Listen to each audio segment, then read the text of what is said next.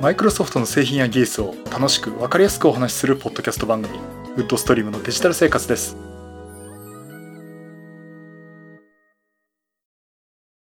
第666回目の配信になります。お届けしますのは木澤です。よろしくお願いします。はい今週もお聞きいただきありがとうございます。この配信はクラウドファンディングキャンファイのコミュニティにより皆様のご支援をいただいて配信しております。今回メッセネさん、ホワイトカラーさんはじめ合計10名の方にご支援をいただいております。ありがとうございます。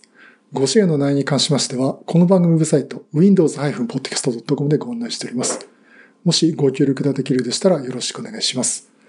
また、リスナーの皆さんとのコミュニケーションの場として、チャットサイト Discord にサーバーを開設しております。こちら、ポッドキャスト番組、電気屋ウォーカーと共同運用しております。よかったら参加してみてください。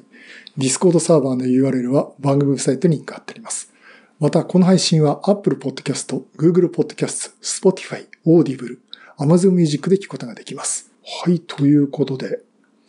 666回、666って、ダミアンってそんな そう、いつの時代の話をしてるんだって言われそうなんですが、まあそういうところでね、すごいですね。なんかゾロ目というか、うん、ほっと気がせたら、666回だと。じゃあ次は37。まあできればこう続けていって、39は行きたいですね。なんかね、そんなとこ思っておりますけど。前回ね、あの他のポッドキャスト番組にゲスト出演させていただきましたっていう話をしたんですが、えー、その番組、えー、今配信、絶賛配信中です。えっ、とね、日本大好きという番組で、新しく配信始まったばっかりなんですよ。で、第2回目で初のゲストということでね、出させていただきました。で、この番組のパーソナリティは、ヨーヨーさん、アイポン大好きとかね、えー、リンゴ踊る猿の並ばずとか、あと 119Mac も出られてましたし、2009年にこの番組始めた時に、同じ頃にこう番組始めたっていう、まあ、いわゆるポッドキャスターとして同期みたいな方でして、お話をね、させていただきました。で、お題はですね、機動戦士ガンダムという、あの、ヨーヨーさんが最近ガンダムに始めて、で、私がいろいろ Facebook で突っ込み入れたりとかね、してたとこにですね、じゃあ、ちょっと木佐さん番組出てくださいよっていう話をしてて、えー、前日に明日どうですかって言われて、いや、こういう時はもう勢いでね、今やるしかないでしょうってことで、えー、配信で話をしまして。えっ、ー、と、そうですね、配信時間でいくと、収録時間でいくとね、2時間弱やってました。もう調子こえて、もうボンボンボンボン喋っちゃってね。あの、この番組とは違うもう声のトーンでね、もう木田さん声が上ずってますねっていうくらい、あの、楽しく話をさせていただきまして。で、困ったね。1時間半も話した。まあもっと長い番組ありますけども、これ、ヨーヨーさん編集大変だろうなと思ってたら、えー、3回に分けますというところで あなんと申し訳ない気もするんですけど、あの、3回のうちの今1回目が配信されてて。まあさすがですね、ヨーヨーさんね。もう、オープニングからぶっ飛ばしてます。素晴らしいです。ということで、ぜひね、日本大好き、アップルのポッドキャストでも、Google ポッドキャストも Spotify でもね、聞くことができますんで、ぜひ、え、聞いていただければなと思っております。まあ、普段話さないガンダムの話を思いっきりしてますんで、よろしくお願いします。それとね、あの、アンケートの方ありがとうございました。あの、大変貴重なご意見、あの、お時間かけてね、書いていただいた皆さん、本当にありがとうございます。この内容に関してはですね、この番組の後半の方で、えー、一つフィードバックということでね、させていただきたいと思います。あの、最終的にね、48名、48というのが、まあ、とってもいい数字のような気がするんですけども、48名の方にね、回答いただきました。ありがとうございます。あの、後ほどね、お話をさせていただきたいと思っております。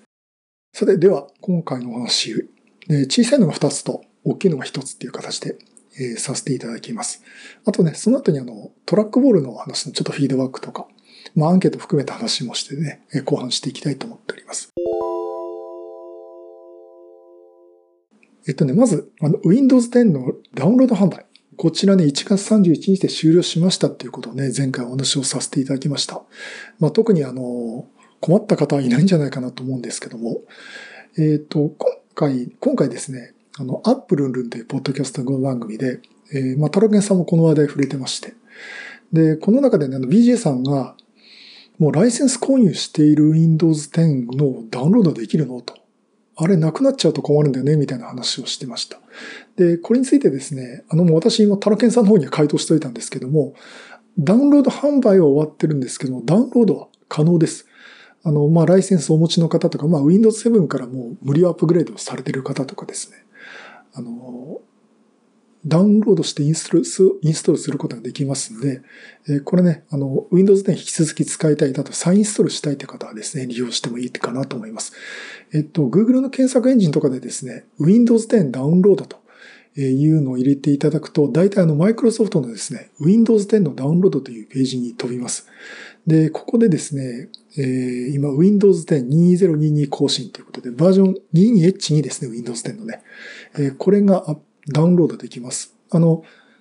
ユーズ、アップデートアシスタントを使ってすぐアップデートをすることもできますし、えー、例えば DVD とかのメディアに焼いたりとか、USB メモリのメディアに焼いて、あ焼いてっていうのかな、まあ書き込んで、あの、インストールメディアを作ってインストールするとかね、えそういった用意も、ツールの方も用意されてますんで、え合わせて、え利用していただくといいいいかなと思います。ということですね、Windows 10、まだダウンロードできますというお話をさせていただきました。それともう一つ、これね、ちょっと興味深いっていうか、まあびっくりな、まあ今のご時世を荒らしてるなという話なんですが、えー、まあマイクロソフトのミックスディリアティね、まあホロレンズとか、えー、というのをまあいろいろやってますが、あの、一応マイクロソフトの方としてはホロレンズもやってきますっていうし、やっぱりミックスリアリティとかね、まあ、VR とかっていうのを力を入れてきますっていう方向にはなっています。あの、やめるって話はね、絶対してないんですね。ただやっぱりあの、昨今こう、リストラ、まあリストラが首がリストラってことじゃないんですけど、まあ人員のね、削減、まあリストラクチャリングということで、ね、人員の削減をしてるんですけども、やっぱりマイクロソフトの1万人ぐらいの人員削減するとかね、いろんな話が出てまして。で、まあ、その人員削減ではないんですけども、やっぱり人の動きが出ててですね、あの、ユーン・パークさんっていう方かな。えっ、ー、と、Facebook の、あの、元マイクロ、日本マイクロソフトの高橋忍さんのタイムラインから私知ったんですけども、この方はですね、あの、ユーン・パークさん、YON っていう書き方されてるんですけど、えっ、ー、と、この方ですね、あの、マイクロソフトからメタに転職したっていうのをちょっと見ました。まあ、これいろんな方のうちの一人なんでしょうけどね。まあ、あの、マイクロソフトで10年の時を経て新しい冒険を乗り出すことにしましたというところで、まあ、いろいろこう、Windows Phone 8とか、Windows 8とかね、あともミックスデリアリー、ホロレンズとかですね。まあ、そういったところで、えー、いろいろと活躍されてたっていうことで。まあ、なんか高橋信さんも、まあ、非常に思い出深い方のお一人だったようでね。で、この方は最後見ると、えー、来週からメタでミックスリアリティでの旅を続けることに興奮しています。ありがとういたんですね。で、写真がもう早速メタのですね、帽子とか、 Welcome to Meta なんて、これ、なんだろう。Your Meta Culture Kit。あ、なんかすごいですね。な、このな、な、何に MacBook があるのかな。まあそんなようなね、えー、色が提供されたのか、あの写真が出ています。えー、まあというとこで、まあ、あの、いろんな社員の中の一人の話なんでしょうけども、まあ、こういった形で人が動いてる。で、まさにこのマイクロソフトがホロレンズというかミックスリアリティどうするのってところに、ミックスリアリティの、やっぱりいろいろ一生懸命やられてた方がメタに移るっていうね。えー、ということすごくなんか、今のこのご時世反映している出来事かなと思って、ちょっとお話をさせていただきました。で、もう一つの話がですね、これちょっと、えー、長々とするかもしれませんけども、まあいろいろアンケートでもね、ちょっとしたこの手、小ネタでもいいですみたいな話で結構、えー、いただきまして。で、私もちょっとこの話題しようかなっていうか思ったんですけども、よく見たらですね、2019年の、あ、違う、2021年の9月にですね、この話題一回してるんですね。してるんだけど、えっ、ー、とね、ワンノートにタイトルだけ書いてあって、この中身何喋ったかっていうのは私自身も聞き直さなきゃわからないんで、まあ、いいかと。で、なんとなくコーヒーさんもいいんじゃねえなって話をちょっといろいろとね、こう Facebook でもしてまして。えっ、ー、と、同じ話をするかもしれませんが、えー、ちょっとこの話を、えー、今回メインの話とね、さ、メインの話としてですね、させていただきたいと思ってます。えー、少ないストレージの容量で Windows PC を活用する方法というところで、えー、まあ、これのストレージ絡みとオンラインストレージ、ワンドライブとの活用方法についてお話をしたいと。あの、今実はですね、ノートパソコンの検討してですね、次期主力ノートパソコンの検討を開始しています。えー、これ次期主力ノートパソコンの検討を前やったのは、2016年の秋ですね。えっ、と、今だからもう6年ちょっと、6年半とは言えないけど、まあ6年ちょっと前ですかね。えー、あの時はですね、えー、Surface Book Bio S13、MacBook Pro、あとまあいくつかっていう候補を挙げて、えー、結局最終選考で勝ち残ったのはなんと MacBook Pro だったという。しかも発売したてのあの、レイト2010、2016というね、えー、モデルで。まああの、そういったね、検討したんですが、まあ今ですね、この MacBook Pro レイト2016、まだあるんですよ。第6世代 Core プロセッサー、Core i5 のプロセッサー積んだ、えー、まあ Mac ででして。ただもうあの最新の MacOS、何だったかな？何だったか 忘れちゃいましたけど、あれがね、アップデートもできないですし、まあ、パワー的にもきついのかなと。ただ、普通にあの、Facebook で無駄口叩いたりとかね、普通に使う分には全然問題ないんですけども、まあ、私としても、なんか、やっぱり最新の OS を載せて、最新のテクノロジーを追っていきたいっていう観点でいくと、この MacBook Pro は、マシンとしては使い物になるんだけども、私としてはもう役目を終わってしまったのかなっていうところが実はあるんですね。まあそういったところで、じゃあ次のノートパソコン。まあ何度も番組でも話ししますよね。ノートパソコン自体使う機会がないんだって言ってて、本当に買う意味あるのかっていうところと、まあ安い買い物じゃないんで、非常に慎重に考えてるんですけども、どうしようかなというところで今検討しております。で、この話はじゃあまた別の機会に 次回以降にしましょう。あんまり、あの、この話を長々とするつもりなかったんで。で、あの、この次期主力ノートパソコンを検討しているところで、やっぱりプロセッサーをね、あの、M2 にしようかとか、あと第12世代高プロセッサーにしようかとかね。まあいろいろあるわけですよ。で、その中やっぱり値段も気になってると、その中の選択肢として、メモリーがどれだけ積んでるのと、ストレージがどれだけ積んでるかっていうのも値段に大きく左右されるんですね。でまあメモリはできれば16ギガがいいけど8ギガでもなんとかいいかなとかね。あとストレージが256ギガ512 1テラバイトっていう風に分かれてるんですけど。まあここら辺のこう数字を見てたところで、256ギガバイトっていうストレージ、今回はそこについてね、ちょっと注目してみたいと思っています。で、256ギガバイトのストレージを載せたノートパソコンって、それで容量足りるのかという、運用している、運用していけるのかなっていうね、お話なんですね。で、実際これ私のメインのデスクトップマシンも、えっ、ー、と、メインのストレージは SSD、M.2SSD の 256GB です。で、MacBook Pro も SSD は 256GB です。で、これで、まあ、今後もこれを買って容量足りてますか？と。まあ、ちょっとあの、デスクトップマシン私、用途がもういろいろ広がっちゃってるんで、ストレージ、これにもハードディスクも置けてるんですけども、あの、実際じゃあノートパソコンで増設できませんよね。で、買うときに256でいけるのかっていうところで、えー、ちょっと考えてみました。で、あの、ただやっぱり256だけっていうのは原石無理なんですよ。で、前提としてですね、オンラインストレージ、ワンドライブ。これをある程度の容量を契約している場合という、これが前提でお話をさせていただきます。だからワンドライブを使うことが必要ということでね、えー、お話をさせてもらいます。で、まあ、この話としてはですね、そのモバイル PC とかで、この 256GB っていう、まあ、普通の容量、もしくは小容量で活用する場合で、あのー、こういうお話をするにあたって、これからお話すようなね、用途については、あの、しっかりとって大容量ストレージを用意していただくことになりますんで、そこはちょっとご注意ください。まあ、例えばね、ゲームをインストールして遊ぶとかね、あの、エースコンバット7が 70GB、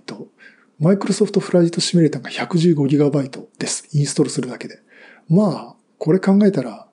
256のストレージなんて全然問題外ですよね。いや、逆に512でもそんなに入れちゃったら他のもん入れられる？ね、他にもゲームあるし、とかね、えー、あると思います。あの、そういったところはもう別ストレージを用意してください。あとは、ハイパー V で仮想環境を用意する方。まあ、ハイパー V だけでストレージも何ギガバイトも食いますし、あの、実際稼働させたメモリの容量と同じ容量のストレージをテンポラリとして使うんですね。だから結構、あの、容量きちんと用意しないといけないんですよ。ということで、ハイパー V とかを使う場合も、ちょっと今回の話は除外になります。あとは、大容量のファイルを2に使う方。例えばその、動画ファイル、4K の大きい動画ファイルとかを、もうずっとそのローカルのストレージに置いといて、編集ずっとし続けるっていう方ね。やっぱりそこはちゃんとした容量を持ったものでやっていかないといけないなっていうところで、逆にそうなると1テラ2テラで足りますかって言ってるくらいのものになるんで、ちょっと今回のからはそういった用途の方ですね、ちょっとストレージは別に考えていただきたいなと思ってます。まあ、今回のするのはその普通に使うっていうかね、文章使ったりとか、まあちょっとしたデータを置いたりとかね、あの、そんなところで使うにはどんな感じでいけますかという話になります。でね、まずね、Windows のインストール、初期インストールしますね。でね、実際インストールすると、アプリちょっと入れてもですね、かなりの空き容量あるんですよ。あの、256MB ストレージに OS だけ入れて、えっ、ー、とね、この前数字測っときゃよかったな。60GB、だから本当に 100GB いかないぐらいの容量しか食ってないんですよね。だからあの、容量的には 150GB 以上のですね、空きがあるかなっていう感じがしてます。え実際あの、そのぐらいで大体使っていけるんだけど、まあアプリ足しててもアプリなんて大したことないんでね、あの、本当にその、オフィスとかも入れるっていうのも含めて入れて、まあ、ビジュアルスタジオ入れたりとかいう話になると、これ、ある意味ちょっと特殊な使い方の部類入ると思うんで、あの、250方ちょっと厳しいかなって話にしてくるかもしれませんけども、あとはその、まあまあ大体、ユーロ的には、まあまあ足りてるかなっていうところなんですね。ただやっぱりそのまま使ってると画像を貯めたりとか写真を貯めたりとかやっていくと 256GB のオンライン、あ、オンラインじゃない、ローカルストレージだけでやっぱりいっぱいになってしまうっていうのがあるんですね。ただ、今言ったその追加して入れていくデータ、いろんなデータ、写真のデータもあると思いますし、なんかこう動画をダウンロードして持ってるとかね、あるかもしれませんけども、まあ動画をね、作ってちょっと置いておくとかね、いうのもあると思うんですけども、ただこの大容量の大容量のファイルって常に持ってる必要ありますかっていうことなんですね。で、持っていく必要ないんですよ、ぶっちゃけ。まあ、いるときいるけど、いらないときはいらないけど、消すのはなっていうのはあると思うんですね。で、ここで出てくるのがオンラインストレージのワンドライブ。えー、これをですね、活用して、基本的にこういったファイルっていうのは原則もワンドライブ側に置きますっていうことにするんですね。で、手元のパソコンにはもう最低限のデータを置くだけの運用にするというふうにします。で、そうすることによると、ストレージの容量ってあまり食わないんですね。必要としないんですね。で、まあおそらく2頃で 256GB で十分。いや、十分とは言えないな。十分なのは512以上だな。まあ 256GB で足りないことはなくなる。極端な話すると、使い方によるとね、128GB でもそこそこいけます。あの、私の MacBook Pro の実は実質128なんですよ。つまり半分を、あの、ブートキャンプで Windows 側にしてるんで、よく考えたら、あの、夜128で使ってるんですね。Windows にしても Mac にしてもね。で、それでもね、あの、オフィスも入れてるし、まあ動画編集とかもちょっと試しにやってみたりするんですけども、割と普通の使い方してる分には足りてるっていう状況なんですね。ただそのためには、あの原則としてですね、データ類っていうのは、ワンドライブの同期フォルダーの下に置くっていうのが大前提になります。じゃあそのワンドライブの同期フォルダーってどこっていうと、エクスプローラー開いていただいてですね、あの青い雲のアイコンがあります。右側のこうツリー上のとこにね、あの、だいたい普通にインストールすれば出てくるんですけども、えー、このね、例えばその私の名前ハイフン、えー、個人の、あ、個人用かというようなね、フォルダがあって、そのフォルダーの下にが全部ワンドライブと同期されるんですね。で、ワンドライブ側の内容と同じものが反映されてるんですよ。で、そこに原則してデータを置くということになります。で、このフォルダで言うと、あのデフォルト設定でいくと、デスクトップ、ドキュメント、ピクチャーっていうフォルダーがワンドライブと同して同期されてて、まあ、一方ですね、ダウンロードとミュージック、ビデオ。これについてはですね、同期はされなくて、なぜかローカルフォルダーだけにあるっていうふうになっています。まあそういったところなんですが、じゃあここのね、ドキュメントだとかピクチャーとかいうフォルダを見ると、あの、ワンドライブと同期してるとですね、見た目上はファイルはあるように見えるんですけども、ファイルの実体はワンドライブオンラインストレージ上にあるんですね。もっとこれ簡単に言うとですね、ショートカットだけオンライン、ローカルストレージ上にあって、まあ SSD だとかハードディスクとかにですね、あって、実物はワンドライブのオンライン側にあるんですね。ワンドライブ側でこのファイルを開こうとすると、ショートカットからアクセスするような形になって、ワンドライブからファイルをダウンロードしてきて使うということになります。ただまあ、使ってる分にはですね、あの、ワンドライブでダウンロードする時間はあるんですけども、ストレージ上にあるファイルを開くことと変わらないです。で、当然この普段使わないときですね、オンラインストレージにファイルを置かないんですね。だからストレージは使わないわけですよ。だからたくさんファイルがあっても、その中の一部しか使わないので、ストレージそのものは圧迫することがないんですね。まあ、あの、これね、えっ、ー、と、オンデマンド機能っていうところ、ワンドライブのオンデマンド機能っていうところで、ショートカットだけ置いて、実体はワンドライブにあるっていう使い方です。でこれを使うとですね、まあ 256GB もあれですね、大抵の場合はね、容量不足になることはないです。ということで、例えば、じゃあ512とかね、1TB とかっていうモデルを無理して買わなきゃいけないかなっていうとこまでは、そのためだけにね、高いものにするっていうね、理由にはならないのかなと思ってます。もちろんね、あの、厳密に言うと、容量が大きい方がね、スピードが速いとかね、SSA の場合は特にそうなんですけど、まあそういったこともあるんですけども、そういったところで、実際常にストレージに置いとく必要がないっていうね、えー、ことが、このワンドライブのオンデマンド機能の特徴なんですね。じゃあこれ実際あの、エクスプローラーで見たときに、ファイルがそれぞれワンドライブに置かれてるのか、ローカルのストレージに置かれてるのかっていう見分け方なんですけども、あの、エクスプローラーでですね、見分け方なんですが、状態っていう欄があるんですね。で、そこ見ていただくと、白の雲のアイコン、これがあるものは、ショートカットだけあって、実体はワンドライブ側にあります。っていうものになります。そしてあの、白抜きの丸にチェックのアイコン。え、これがですね、普段はワンドライブなんだけど、今ローカルストレージ上にもあります。ダウンロードされて置いてありますというアイコンになります。で、もう一つ、緑で塗りつぶしたアイコン、丸のアイコンにチェックが入っているアイコンですね。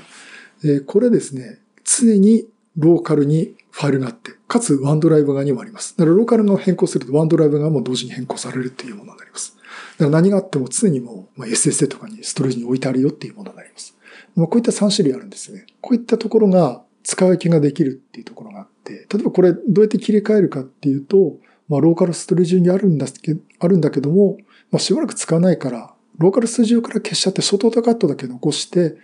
あとはワンドライブに置いときゃいいやって時は、えっ、ー、と、このファイルを右クリックしてですね、空き領域を増やすっていうメニューがありますんで、それを選択すれば、ファイルだけ消してくれます。もちろんワンドライブ側にはちゃんと実体は残ってます。で、一方、いつも使うので、で、いちいちあの、ワンドライブからダウンロードするような動作させると、まあ、パフォーマンスが落ちますね。時間がかかっちゃうんで。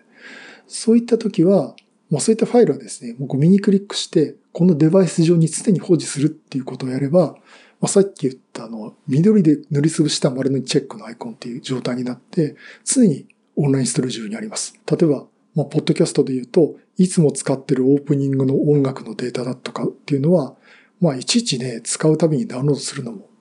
まあ、手間かかる。手間かかるとか、やっぱちょっと時間かかるんで、もう、これは常に置いときましょうとかね。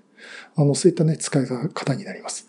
で一方、今お話した通りに、この空き領域を増やすだとか、デバイス上に常に保持するっていうことを、まあ、手動で行うのは結構面倒ですよね。まあ、そこでですね、まあ、一定期間使わないファイルは自動的にローカルストレージ上から消して、ワンドライブだけに置くっていうことが、設定ができるんですね。で、これがあの、ストレージセンサーという機能を使います。で、多分ね、このストレージセンサーの話を2021年の9月にしたと思うんですけども、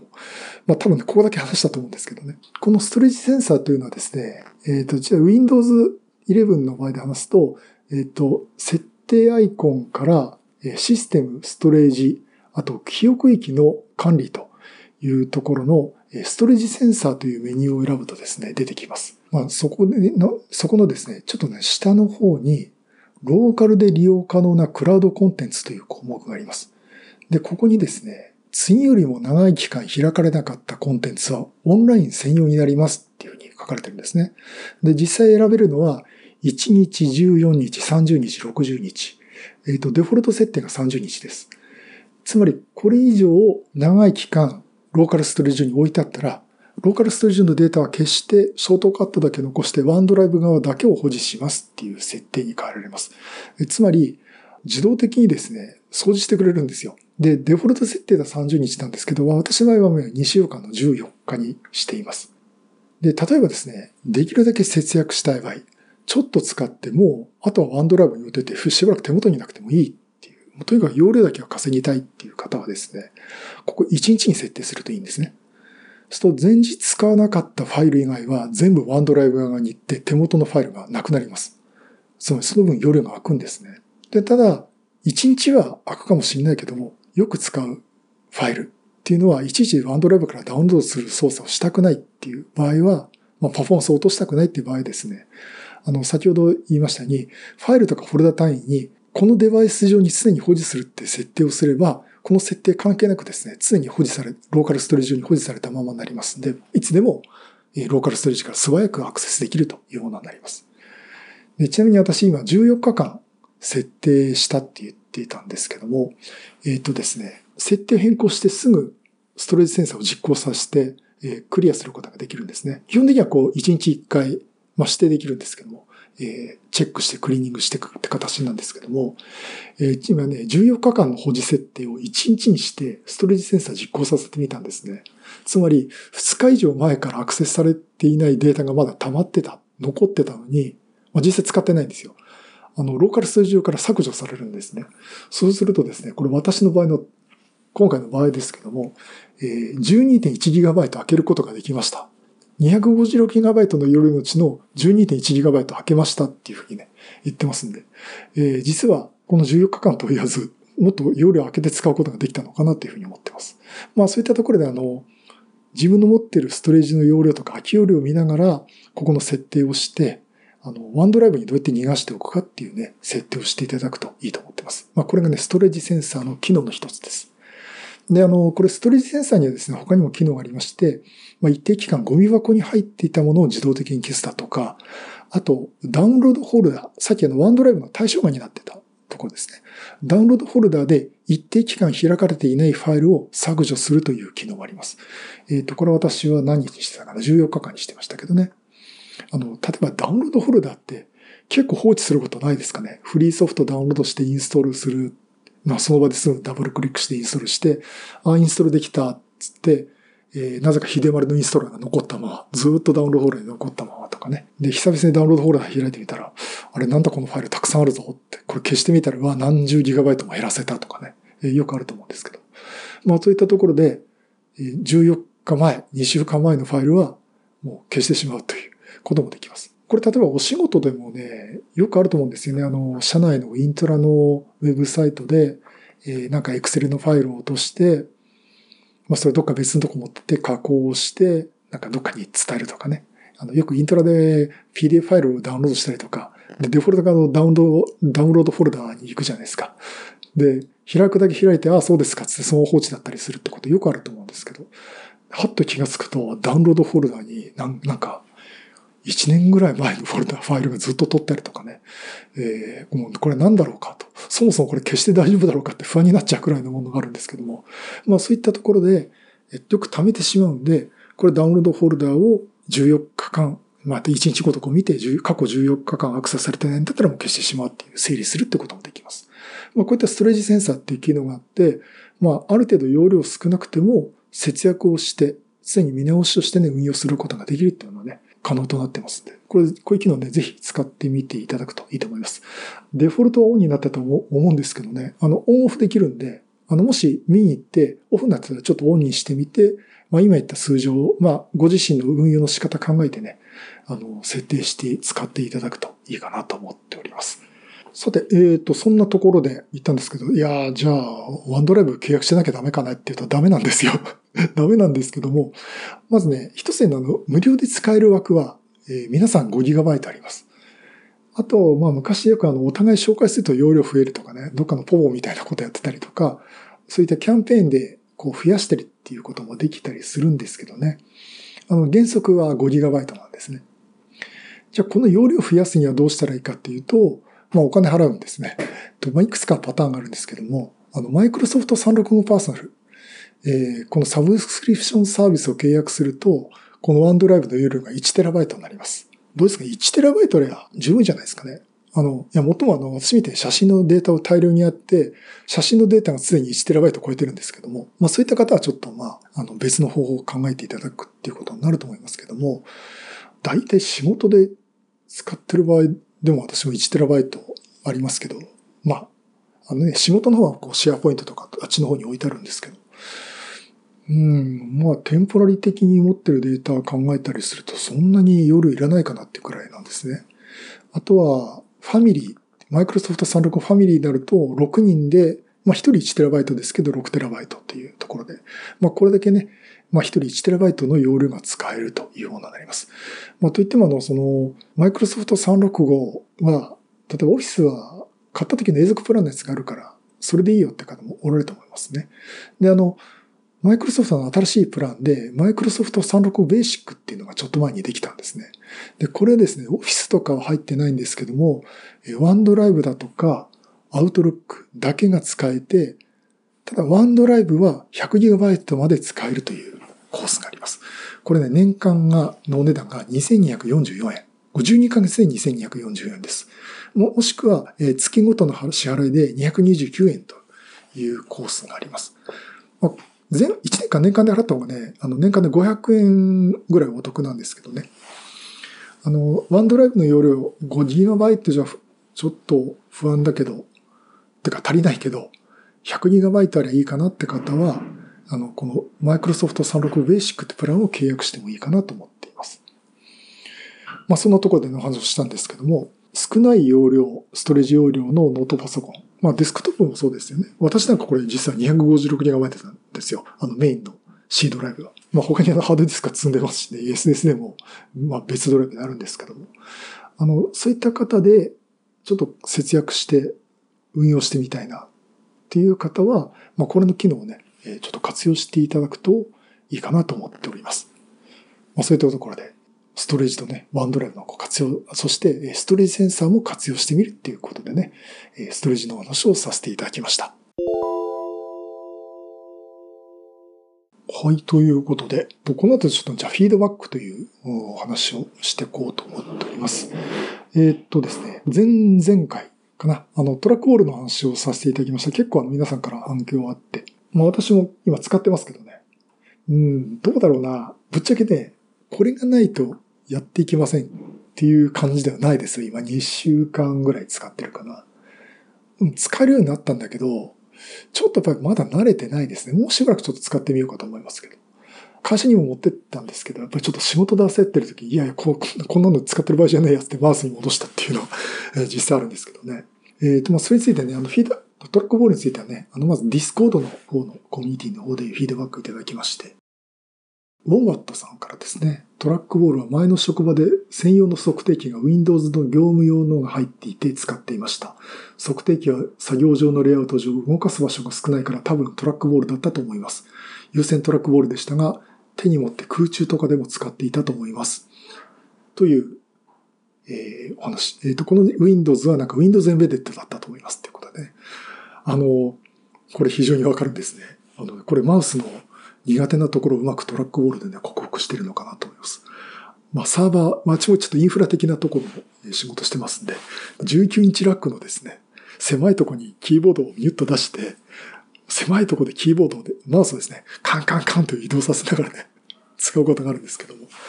狭いんですよ、マウス使う場所が。で、今、トラックパッドがついてるタイプの KVM っていうのもあるんですけども、まあ、マウスあってもマウス使うんですよ。でね、19インチラック、19インチラックでサーバー使ってるって作業って、立ちながらですね、結構精神的にもしんどい作業で、私の場合は。もうね、気持ちに余裕がないんで、もう、慣れてる環境じゃなくて絶対嫌なんですけど、そういうところでちょっとマウスが非常に使いづらいとこなんですよね。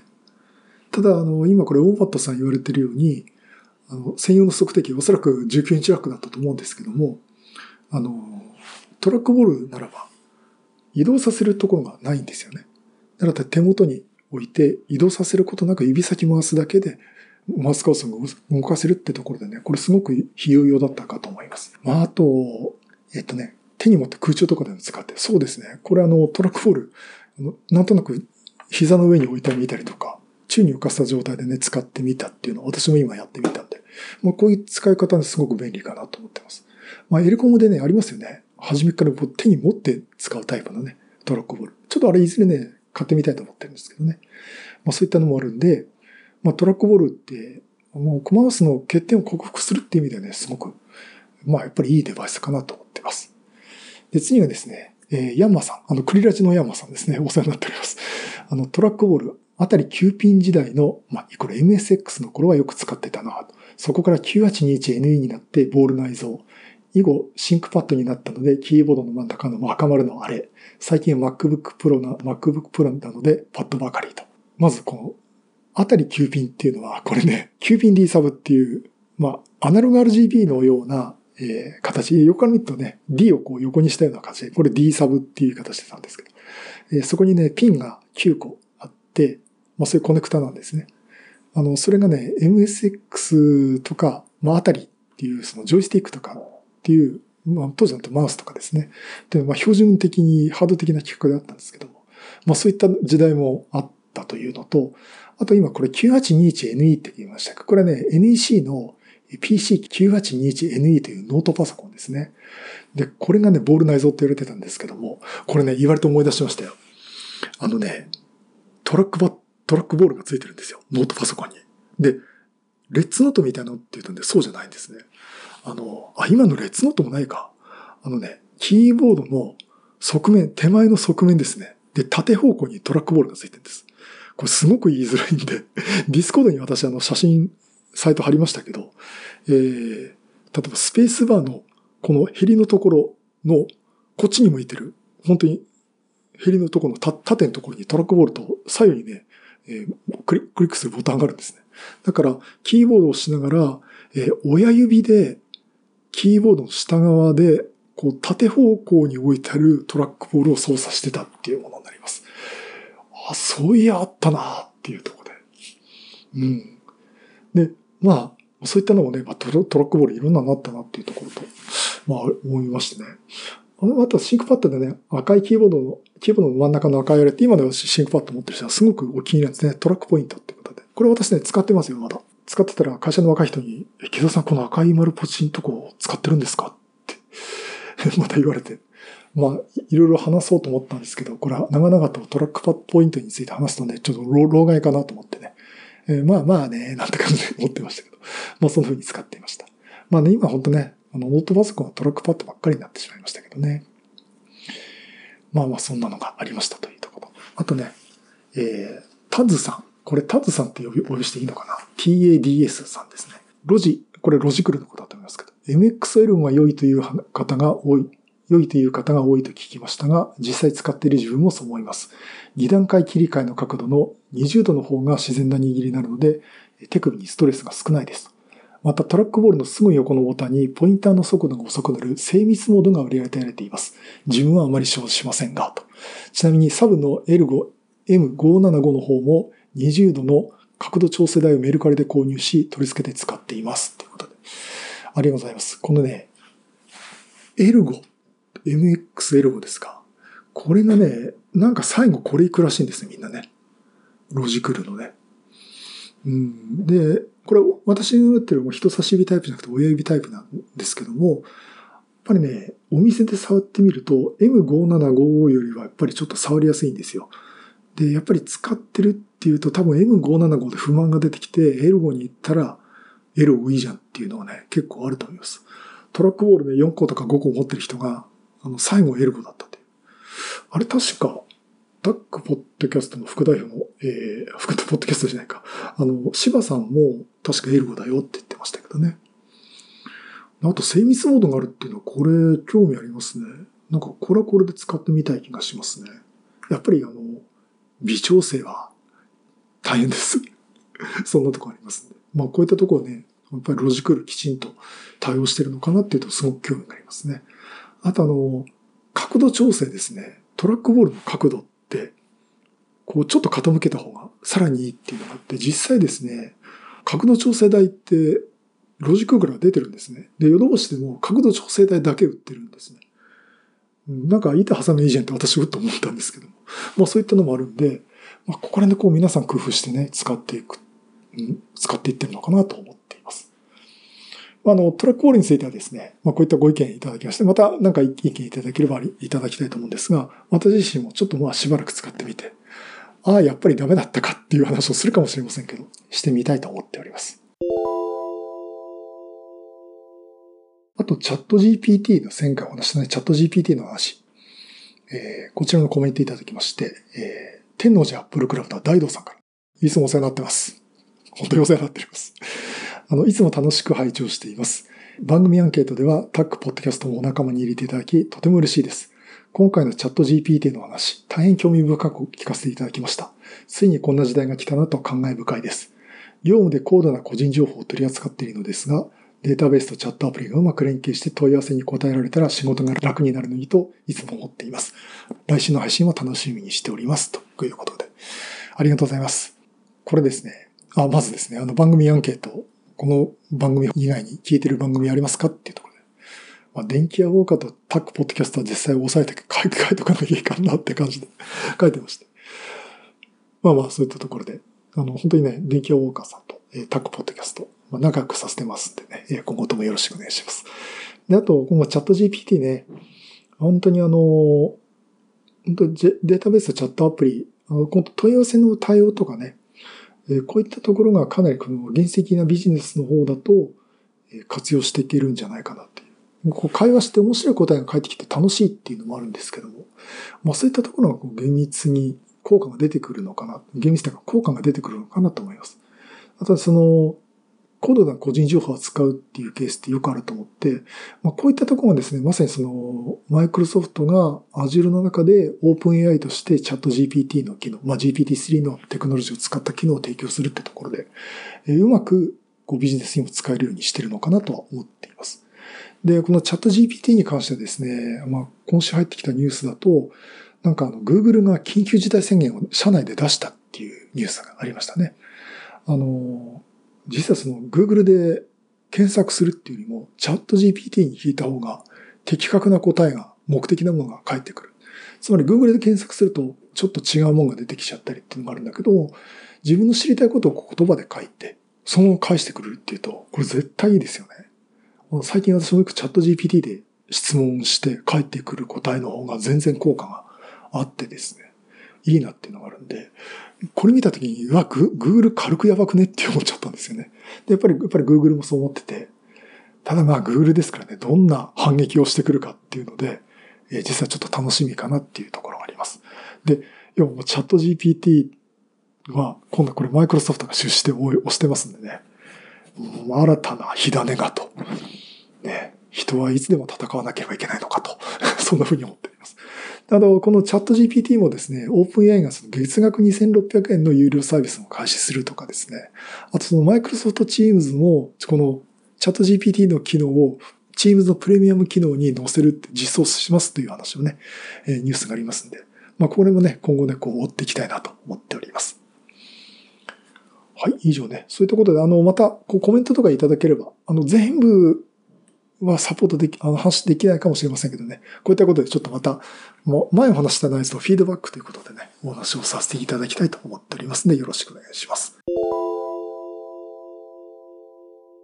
さて、じゃあ、この後ね、アンケートの、えー、フィードバックです。えー、っと、まあ、1月31日に締め切りをさせていただきました。本当にありがとうございます。あの、冒頭で言いましたけど、48人の方も、に回答いただきました。まあ、あの、先週の段階だと25人とか27人とか言ってたと思うんですけど、その後ね、もう、倍ぐらいの2日間で、えー、たくさん書いていただきまして。えー、っと、正直ね、アンケートって、まあ前も言いましたけどね、アンケート取ったらね、みんなにボロカスに言われてっていう苦い思いでしかないんで、今回ちょっとどうしようかなってとこあったんですけど、本当にあの皆さんから建設的なご意見、えー、いただきまして、本当に感謝しております。で、まあ実際ね、アンケートって回答率って普通悪いんですよ。うん。まあこれもおそらくね、30%とか言ってないんじゃないかなと思います。あの、ドットネットラボでもアンケート毎回取るんですけど、回答率すんげえ低いんですよね。30%いかないです。あの、最初のうちは80%ぐらい返ってきたことあるんですけど、まあ、そんぐらいね、アンケートってのは厳しいもんなんですけども、だからね、まあ、5、6人、しかもそれ身内っていうか、お友達含めて回答してもらって、まあ、10人回答集まりゃ同じかなっていうところが、48人っていうね。50人弱ですよ。嬉しいですね。これどんぐらいすすごい数字かっていうと、あの、マイクロソフトの一番せ、あの、狭いですね、セミナールームがあるんですけど、セミナールーム B っていう、もうしばらく行ってないですけど、あるんですけど、あの、よくドットネットラボで勉強会でやったとこなんですけど、あの部屋がね、えー、60人なんですよ、満席で。つまり、あの部屋ほぼ満席に近いところで、まあ空き席がポツポツあるかなぐらいのところに、みんなに座ってもらった皆さんが回答してくれたと同じような感じなんですよね。うん、だから本当に自らの声に恐怖したっていう感じなんですけど、もうそんだけね、多くの方に書いていただきまして、本当に感謝、感謝です。で、まあ今後ね、定期的にやっていきたいと思います。同じ質問することもあるかもしれませんけど、別のこと聞くかもしれません。あとはこう、特別にこのことについてお聞きしたいですっていうアンケート調査すると思いますんで、またご協力いただければなと思っています。で、前回紹介した以降のですね、ご意見からちょっとコメントを、えー、させていただきたいと思います。あの、何が何パーセントって話は、まあ、まあ、あんまりこれ長くなるんで言いませんけども、あの、今回ね、実際の皆さんこう記入していただく回答がありました。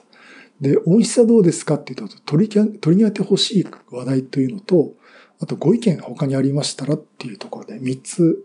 あの、記述式のマニー回答のね、ものがありまして、えー、それに皆さん書いていただいたんで、ちょっとね、せっかくなんでこれについてコメントさせていただきたいと思います。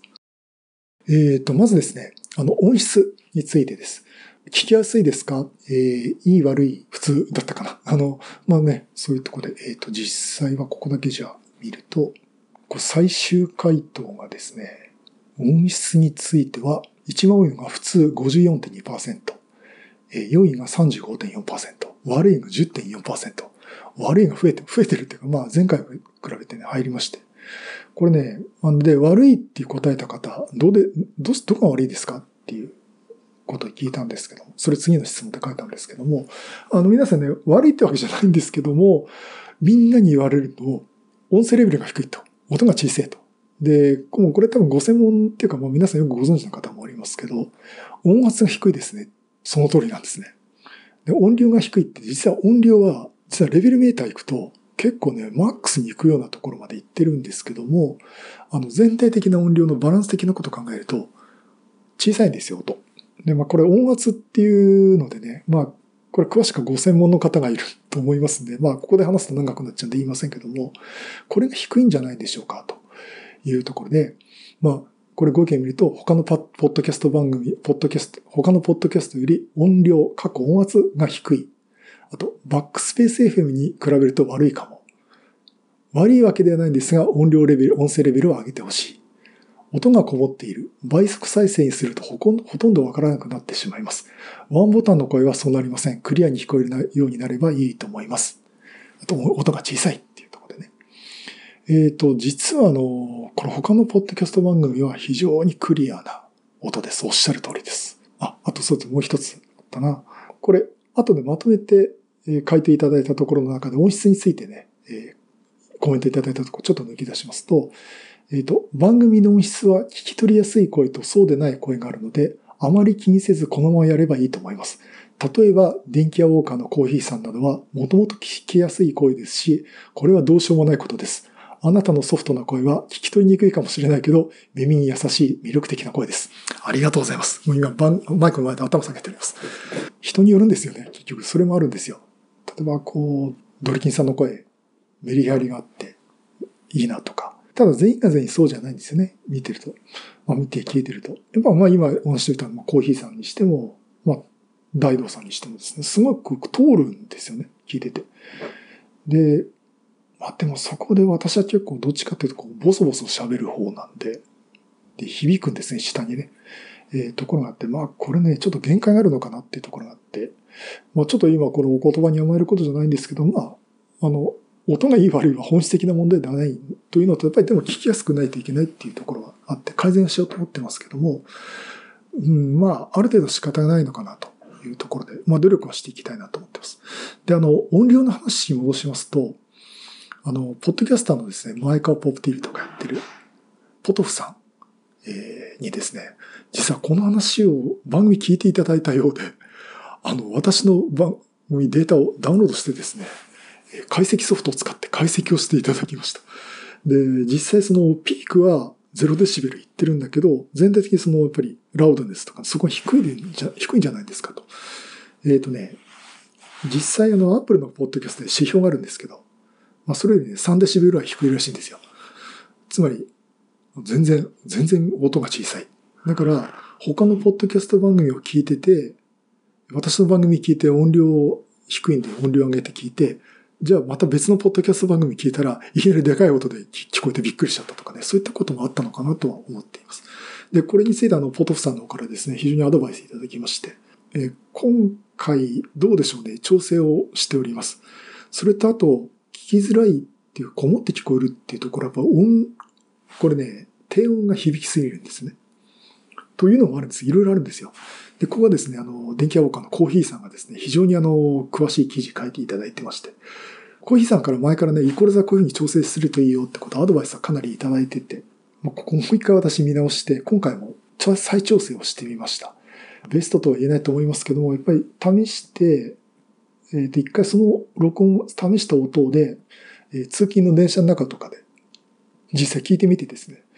うん、まあちょっとは改善されてるかなってところまで行ったと思いますんで、まあ今後ね、いや、まだまだダメだよっていうのがあったらご意見いただきたいと思いますし、あの、ちょっと改善していきたいと思ってます。あとね、リップノイズね。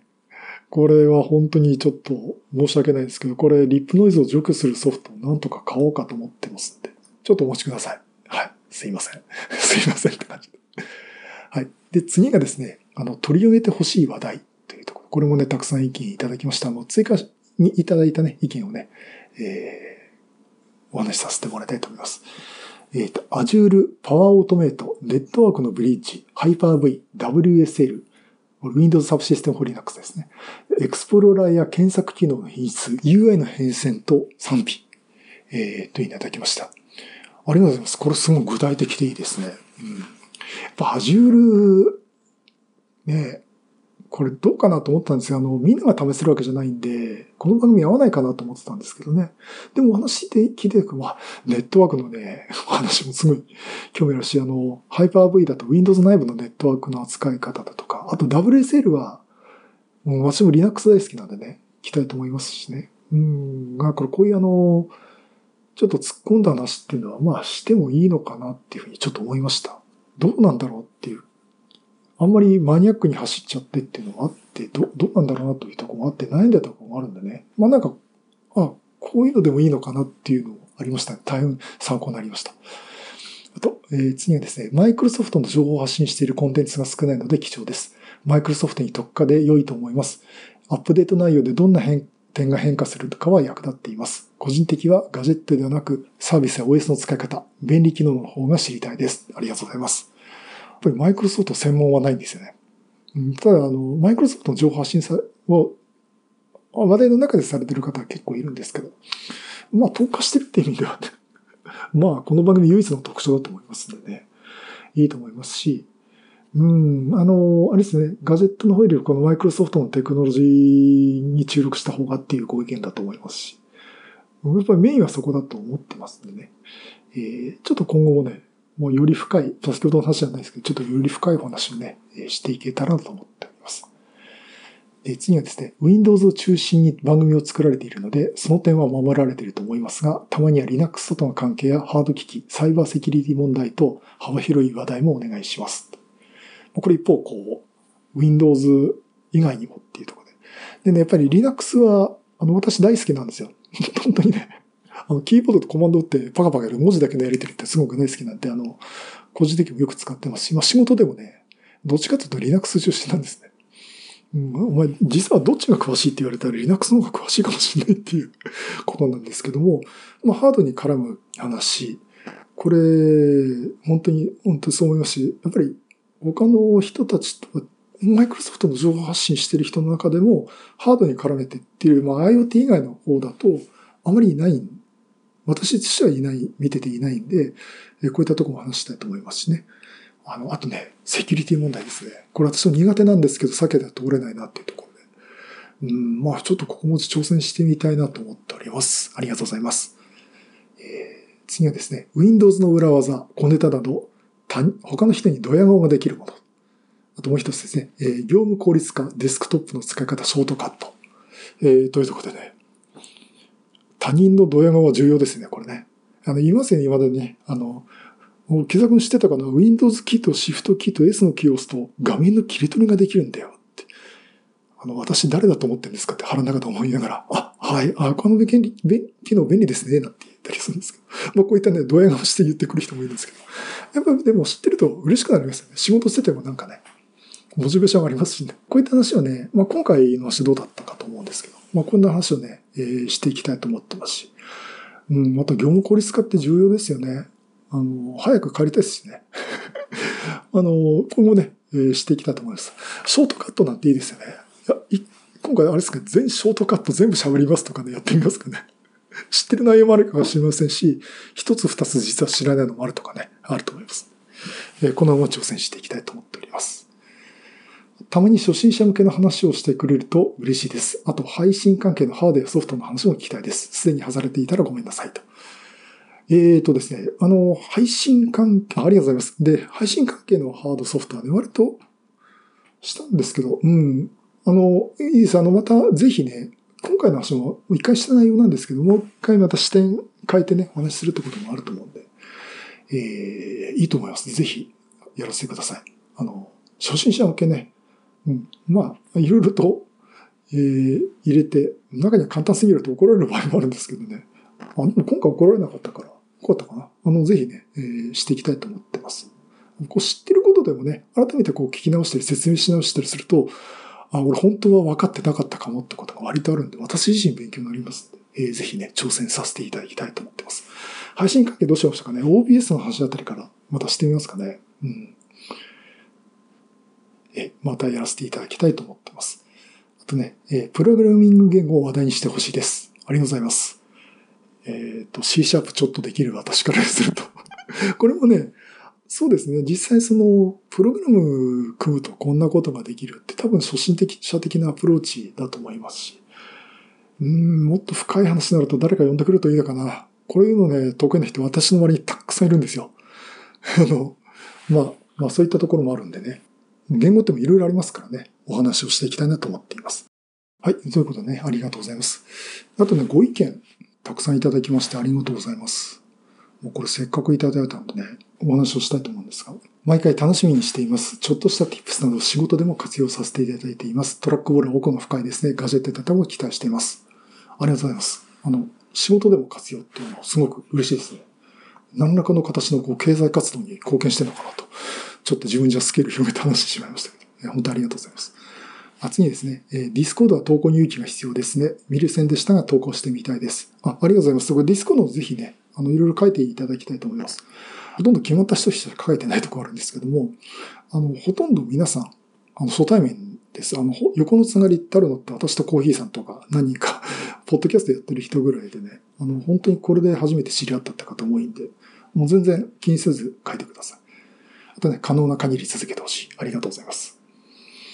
あとね、えー、Apple や Microsoft は番組があるので、Google に特化したコンテンツを立ち上げるか、良いものがあれば教えてほしいです。うん、そうですね。Apple は多いですしね。あの、あとは、本当にもう何でもっていう、まあ、幅広くっていうかガジェット系あるんで、まあそこなんですけど、Google に特化したっていうのはないですよね。昔ね、Android でね、Android 知らないのっていう番組があったんですけど、なんか、大変だったみたいですね。ネタがなかったみたいで、聞いてて、ああ、苦しいなって私が思っちゃったっていう。なんかエクスペリアのコードネームがレイチェルっていうらしいんですけど、それレイチェル、レイチェルって一生懸命言ってて終わってしまったっていう気が。うん、まああって、まあそういったところでなかなかこう、厳しいですけど、Google は Google で一つのこう、楽しみなコンテンツになるので、えっ、というものが教えれば欲しいです。ちょっと私もわかんないし、興味あります。あの、IT メディアかなんかやっぱ Google の記事とかあったんでね、うん、それポッドキャストにしてね、こんなサービスがありますって話するだけでもすごくいいかなと思ってます。はい。で、次、放送時間の長短については問題ないと思います。今回1時間程度のようですが、いつもダウンロードして夜に聞いています。ありがとうございます。あ、夜に聞いていただいてます。大丈夫ですか眠くなりませんかね？私自分でね、眠くなっちゃうんですね。うん、本当にありがとうございます。あの、ちょっとこう、落ち着いた時間に聞いていただけるってことでね、すごく嬉しいです。えーいつも楽しく配置をしています。電気屋ウォーカーとのコラボ対談が聞きたいですねって。ありがとうございます。えー、だいたいあの、コーヒーさんのところにお邪魔してですね、まあカメラ3人会とかいう形で電気屋ウォーカーとか出てますんで。うん、まあなんか、あったら、あの、一番仲良しのポッドキャスト番組なんで、えー、電気屋岡さんは一番出る確率高いと思いますって勝手に言ってますけどね。あの、お話またなんかできればいいかなと思っています。えいつも楽しく拝聴しています。Mac ユーザーですが、小さな店で PC8 台の面倒を見ているので、Windows 関連の情報はありがたいです。セキュリティの話はためになりました。これからの配信を楽しみにしています。ありがとうございます。あの、Mac ユーザーなんですが、仕事は Windows なんで聞いていますって方非常に多いです。あの、この前、ちょっと前、かなり前か、あの、えっと、大道さんとこなんかの、クラブハウスでね、あ、違うか、あれ。確か、餃子かなんか食べながら話する会かな。あの、大阪のマックユーザーのね、グループにちょっと顔出させてもらった時に、結構皆さんからね、いや私趣味だとマックなんですけど、仕事は Windows なんで、木澤さんの番組聞いてますよって方結構おられてですね。あの、参考になってますっていう方おられるんでね、本当ありがたいですね。あの、ぜひあの、まあ、お仕事っていうところでもね、なんかお役に立てればいいかなと思っております。そしてですね、えー、あ、これがね、結構、いい、いい、大変こう、心に染みるというか考えされるコメントだコメントだったんですが、えー、あ、ご意見だったんですが、たまには楽しいゲストを呼んでの一緒のおしゃべりしてほしい。マイクロソフトに忖度しているような気がする。気に入らない点など、独断と偏見で語ってほしい。リスナーにアンケートで意見を求めてもいいと思います。例えば Windows 11の気に入らないところなどと。えっ、ー、と、それでね、さっきあの、音質の方は、方はね、あさっきあの、ご意見いただいた方はですね、この音質、これでもいいと思いますよというご意見でした。あと、まあ、その次にですね、その若者からは、えー、パソコンから離れてどんどんスマホの中心の生活になっていきます。スマホやタブレットに比べてパソコンはこんな使い方をすればすごく便利だという点を教えることが若者のパソコン離れを食い止めることだと思っています。Windows についてわかりやすく教えてくれる数少ない番組です。これからも頑張ってください。ずっと応援しています。ありがとうございます。貴重なご意見ありがとうございます。えー、っと、一番こう、来たっていうのはね、マイクロソフトに忖度してるような気がする。やっぱ言われたかと。あのね、これね、非常にあの、言われるかなと思ってたとこなんですけど、これね、その、基本的にまず言いますと、忖度してないです。あの、マイクロソフトっていうか、にかかるの悪く言うことしてないっていうのは私のスタンスなんですよ。うん。でね、これね、他の方にもですね、もうなんか一生懸命マイクロソフトの製品がいいように苦労して喋ってるように見えますとかね。あとマイクロソフトの社員の方からもですね、いや、木澤さんいつもありがとうございますって言われるんですね。え特にあの Windows 8の時ですね。あの OS がいいなっていうのはお前どうかしてるっていうのはよく言われたことあるし、えマイクロソフトの社員の方もね、あの Windows 8の時は本当に木澤さんにはご苦労かけましたって 言われることあるんですけど。うん、やっぱりね、あの、この背景は何かってことを私もよく考えるんですけども、あの、一歩下がって、マイクロソフトについて客観的かつこう対極的に語れてないんですよ。で、そこまで深い考えとか知識がないところもあるところで喋ってるんで、あの、こう、マイクロソフトはこういういいと言ってること言ってますってこと、まあ私なりに考えて喋ってますけども、まあそういったところがあるんで、なんかこう、マイクロソフトにのいいように喋ってるようにしか見えないっていうところあります。で、ぶっちゃけね、あの、忖度したとこで、あの人たちでそのことはありがたがないですよ。外資系の、すごくドライな企業なんで。あの、もちろんね、社員の方はお友達たくさんいるんで、ね、あの、よく楽しく喋らせてもらってますけども、別にそんなことはね、これっぽっちもあの人たち求めてないのはよくわかります。あのそういう会社です、あそこ。うん。まあ、そんぐらいのところなんで、そういったとこはないんですけども、やっぱり、うん、やっぱり、こう、話の深みっていうのを持たせないといけないのかなって。まあよく引き合いに出しますけど、ドリキンさんとか聞いてると、あバックグラウンドがあって自分の意見を持って喋ってるって、これすげえなっていうふうにね、えー、思います。まあそんなところがあったんで、まあ今後ちょっとこれは精進していきたいと思いますので、え、今後ともよろしくお願いします。あとね、あの Windows 11のとかね、アンケートとかっていう話ね。これね、非常にあの、ありがとうございます。これ、え喋りながら私今考えてて、考え、やりたいと思います。あの、正直ね、こう、マイクロソフト製品どうですかって聞くとね、製品のクレームとか、これを使ったことによる愚痴とかね、そういうのが集まってきちゃうんで、もう聞いててね、めっちゃうことが正直あるんですけども、まあ、あの、そういったのは、まあ仮に、そういうのはちょっとあの、ご遠慮いただきたいんですが、純粋にそのマイクロソフト製品についてのまあ、不便だと思うとこはいいと思いますむしろそういった意見だと思うんでね。こう気に入らないとこって全くおっしゃる通りで、逆にそれがこうフィードバックになると思うんで、えっ、と、ちょっとね、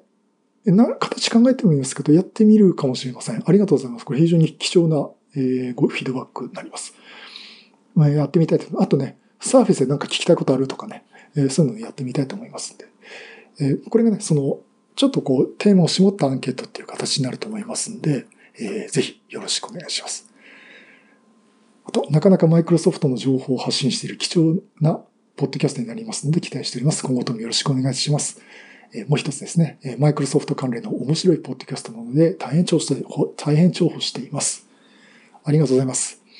もう本当に皆さんね、えー、貴重なご意見いただきまして、あのー、本当に、やっぱり 今でもマイクロソフト専門でやってて撮ってるのかなっていう、もう13年になりますけどね、やらせてもらってますんで、この前ちょっとマイクロソフトの方と話すことがあって、13年間やってて、700回近いこと喋ってますって言ったらのけぞってびっくりしてましたね。本当にありがとうございます。まあ、またこういうことで、じゃあまたまたマイクロソフトを忖度かって感じ方とそうじゃないんですけど。まあ、あの、いろいろとこう、情報発信元の人たちにも知られてるってところがあるんで、まあなんかそれがまたうまい具合にこう皆さんにはフィードバックでしていけるのかなと思ってます。まああの本当にね、こういったご意見いただくと大変ありがたいです。えー、ありがとうございます。まあそういうところで、これは例によって長くなってですね、またどんぐらい喋ったんだかわかんないんですけど、あの、今後ですね、またいろいろとこう、えー、アンケートとかで聞くかと思いますし、まあそれをフィードバックしてね、番組続けていきたいと思っていますので、よろしくお願いします。えー、だいぶ長くなってしまいましたが、えー、ということで、えー、今週はね、これまでにしたいと思いますので、またちょっとね、来週何かお話したいと思ってております。はい、そういうことでまた色ネタ集めとか出したいと思います。またよろしくお願いします。